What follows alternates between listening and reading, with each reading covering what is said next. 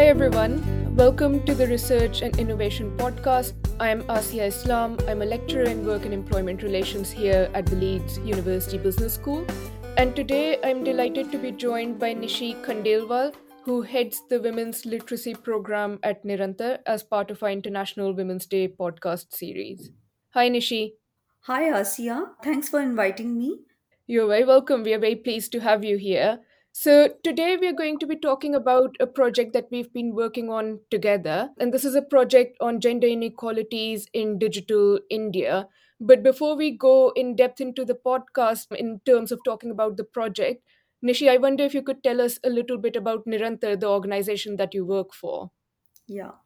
So, Nirantar is a resource organization for gender and education, and it works with the vision of democratizing access to power through education, especially for the marginalized girls and women in India who are living in the area of rural places or in the urban poor areas.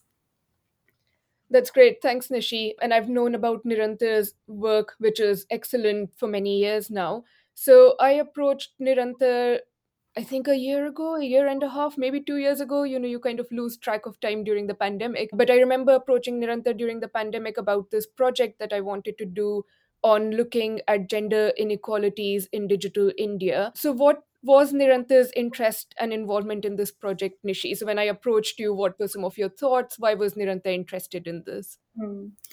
So, I would like to talk about uh, Nirantar's history in a, a bit. Uh, basically, when you approached Nirantar, Nirantar was already working on literacy of women.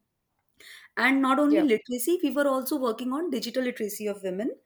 Nirantar has always approached or promoted literacy from right and empowerment perspective. We were already like we were working on literacy. We were knowing that there are disparities in the literacy rates of male and female in India. And when this National Digital Literacy Mission was launched by the government of India, the first question came in our mind was that who will be benefited with these these programs and Yeah. who are the ones who are left behind from such interventions so to get the answer of this question we did a study and we got to know that in rural and urban poor areas of india there are a lot of like issues of access and lack of literacy digital literacy issues there among women when you approached uh, for this study to Nirantar, we thought that we are already working with women, but to get to know about these disparities among young girls and like yeah the young cohort would be better for us and maybe we will be able to plan a long time or we can enlarge our scope or we can see this in a broader framework so that's why that was the most important thing for us to work together on this project on for this study Yeah. That's great. Thank you. I'm really glad that we've had a chance to collaborate because I think it's about combining expertise, isn't it? Nirantar has been doing, as you say, work on women and girls literacy for a very long time. And now it's kind of starting to move in the direction of thinking about digital literacy as well. And that's where this project came in. So, just to say a little bit more about the project, the reason this came about is because, well, in part because I'm interested in gender and work I've been doing research on gender and work for the last seven, eight years, and I particularly work in Delhi. And while I've been in this field, obviously lots of things have been changing, including the nature of work, particularly with the advancement of digital technology. And then the timing of the project, I said earlier that we started this during the pandemic. That was not simply a coincidence in the sense that the pandemic also pushed everything much more into the digital realm, including with the Indian government thinking about creating a digital India and launching various initiatives like the National Digital Literacy mission, that you just mentioned, Nishi. So, what I was interested in is doing a finer grained analysis of what gender inequalities in digital literacy access and use look like, which is why we then ended up designing this multi methods project. And I approached Nirantar to see whether we could do this together. So there were two things that we did together. One was a survey, and the other was digital diaries. And I thought we could talk a little bit about both of those. Maybe beginning with the survey, actually. So we had 735 respondents, both young and women from Delhi, Uttar Pradesh, and Bihar. So it was a mix of urban and rural India. I was thinking about the findings of the survey that we've written as part of a working paper as well. And I was wondering, Nishi, if there was something that emerged from the survey that was very striking for you. So if you were to think about one finding that was very, very interesting or perhaps surprising for you, what would you say this was? Mm, Yeah, so as I told you that we have already discussed that Nirantar was already working with women on digital literacy aspect. When we started this program before that also we did a study that what are the issue how do women understand digital and what are their needs. So we came to know that the access issue was very much like women did not have access to digital tools especially the mobile phone. But when we did this study and the data came to us, I was surprised to see that maybe it was a result of the covid uh, lockdown and pandemic uh, that the access to digital tools have increased especially the mobile phone have increased from 2018 to 2021 when we did this study though still there is gender gap in access uh, because earlier it was uh, much among the older women, but now it has decreased due to various reasons. And also, I was thinking there could be another reason that these young girls and young women were able to access the mobile phones but the access was not easy for the for the old age women or the who are at, in their middle. So this was most striking for me. But i was also surprised to see that or maybe i was contemplating that uh, this access was just for the education purpose but in the in other areas for accessing the social media platforms and other like to chat with friends and other things this access is not easy and that's that data tells us that most of the girls or women we, with whom we were talking in this study were accessing mobile phone and data for their educational purposes not for using the social media platforms and other things. So that was most striking to me Asiya but in continuation with this because I, we both were looking data together i would like to know what were the major issues or challenges for you while analyzing this data Yeah, yeah, thanks, Nishi. I mean, it's really, really interesting the data that's emerged from the survey. So, just a couple of things before I talk about the challenges with the analysis. Just as you were talking, I was thinking about the whole issue of access to digital technology for young women. And you're absolutely right in the sense that for young women, that access might actually still be easier than it is for older women. So, that was one of the things that emerges if we look at the survey data, which was reflecting what was happening with young people versus some of the other data that's out there, including with Nirantar, that looks at slightly older women.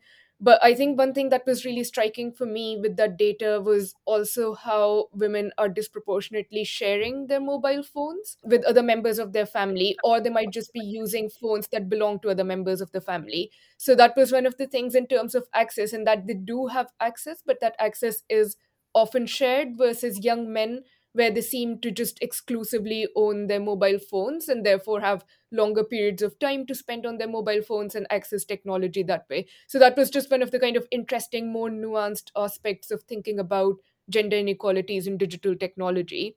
But in terms of analyzing the data, one of the things that emerges, and this is again in conversation with Nirantar, is the need for intersectional analysis. And I'm talking specifically about the survey data here. So, with survey, our main focus was on looking at gender inequalities, as we've already said. What we also did was conduct the survey in both urban and rural India. So, the survey was conducted in Delhi, which is obviously an urban area, and then we were looking at Uttar Pradesh and Bihar, and specifically at rural areas in Uttar Pradesh and Bihar. So there was this mix of location as well. And when I was looking at the data, one of the things that came out was how gender really intersects with location. So you could see that there were variations across urban and rural areas in the way gender inequalities manifested when we look at digital technology. but also secondly one of the things that we are now looking at that we haven't been able to look at in depth until now but we do want to do this again in discussion with nirantar is the intersection between gender location and caste.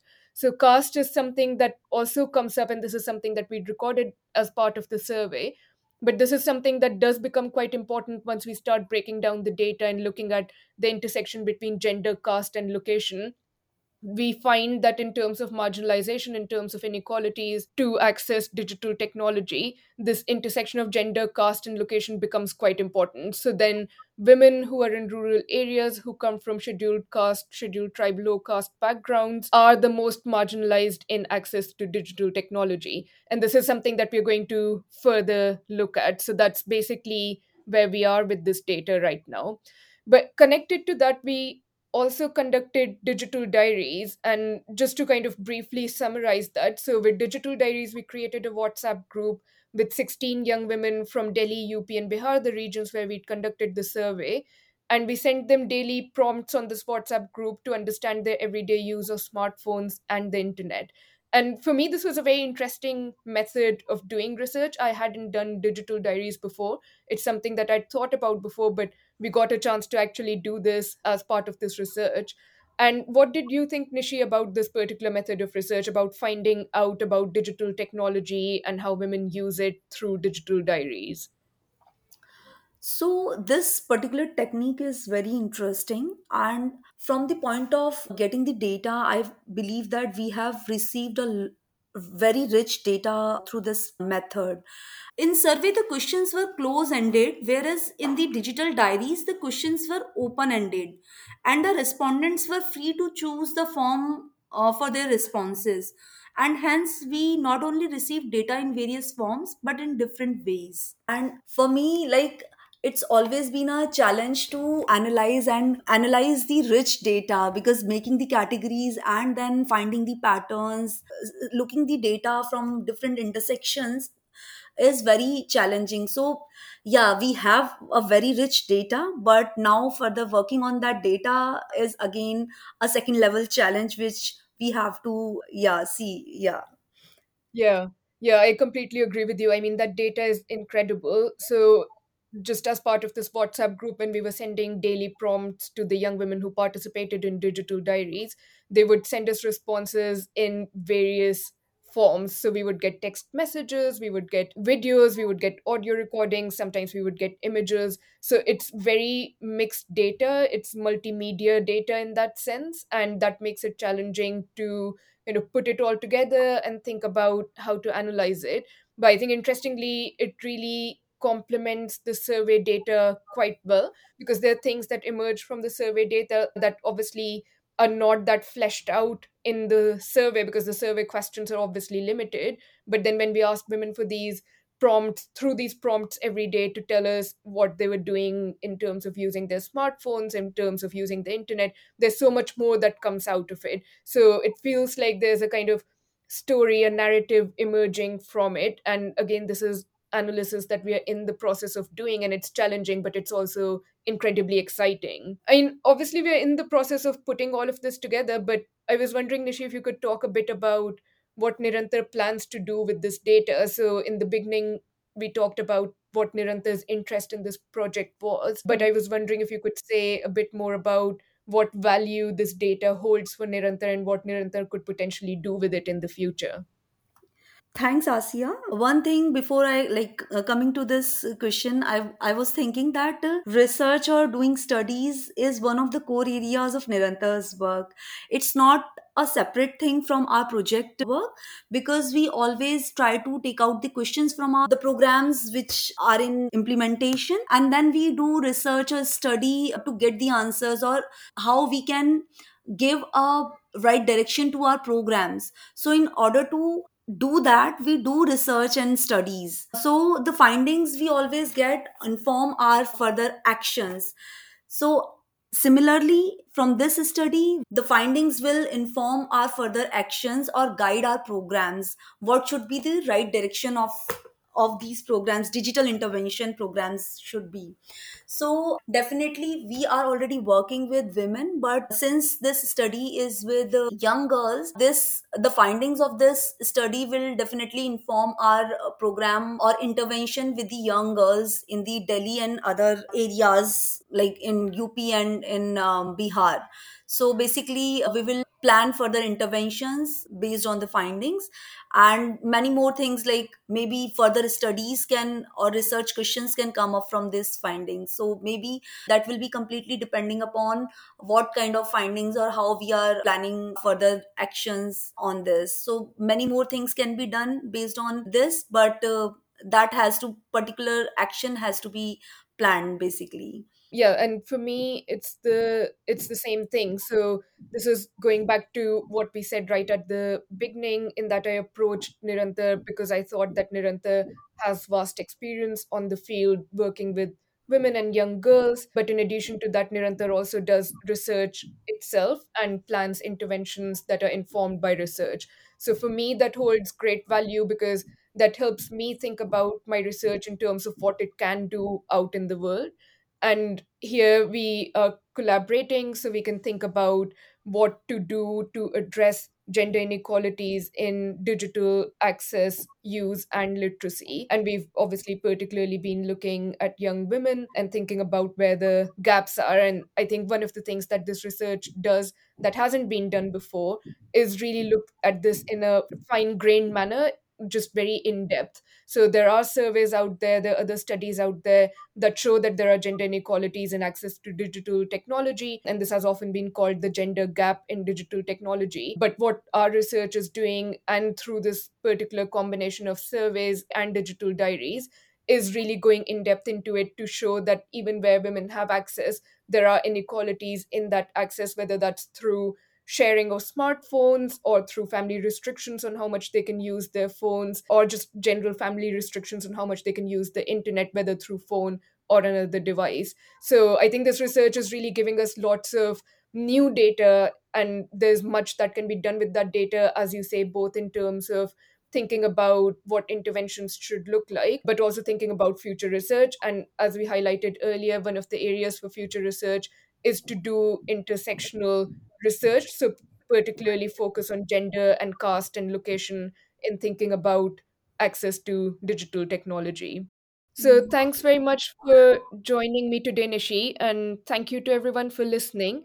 If you would like to find out more about this research, the details are in the episode show notes. Thanks, Nishi. thanks Asiya Okay, goodbye. bye bye